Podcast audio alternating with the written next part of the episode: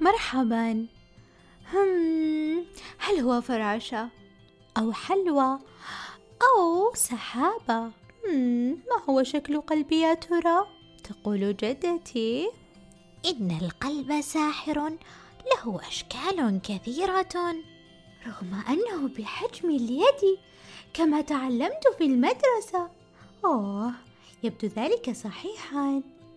فعندما تخبرني أمي الحبيبة حكاية جميلة، يصبح شكل قلبي حمامة تطير في السماء، تطير عاليا عاليا فرحة. وعندما أساعد أبي في سقي زرع حديقتنا البديعة، يتلون قلبي ويتحول إلى حديقة ملونة بالأزهار العطرة، وكأنه بيت من الزهور. وعندما تسافر أختي الكبيرة التي أحبها جدا لتكمل دراستها، وأجلس وحيدة أحزن، ويتحول قلبي إلى منطاد يتمنى السفر إلى أختي. وحينما أذهب إلى صيد الأسماك مع جدي، يتحول قلبي إلى بحر يحمل أمواجا زرقاء، وأحيانا إلى نورس يغني. وعندما ألتقي بأقاربي الذين أحبهم ونضحك معا، يتحول قلبي إلى غيمة ممطرة ضاحكة.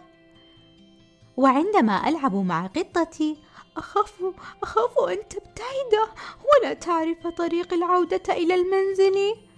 يتحول قلبي إلى منظار يراقب قطتي كي لا تضيع مرة ثانية. وعندما نجلس أنا وأصدقائي لنكتب قصة في نشاط الكتابة في حصة اللغة العربية بالمدرسة، يتغير شكل قلبي إلى كلمة، ثم لكلمات، ثم لعالم من الكلمات. كم أحب الكلمات. وعندما ينتهي اليوم لأنام، يصير قلبي نجمة. ما أروع القلب وهو مضاء كنجمة لامعة. إن جدتي على حق، القلب فعلا ساحر. انتهت القصة. قلوبنا لها أشكال كثيرة، فما هي أشكال قلوبكم يا أصدقاء؟ صفوها لنا أو ارسموها أو صوروها. ننتظركم على حسابات نوّار دائما.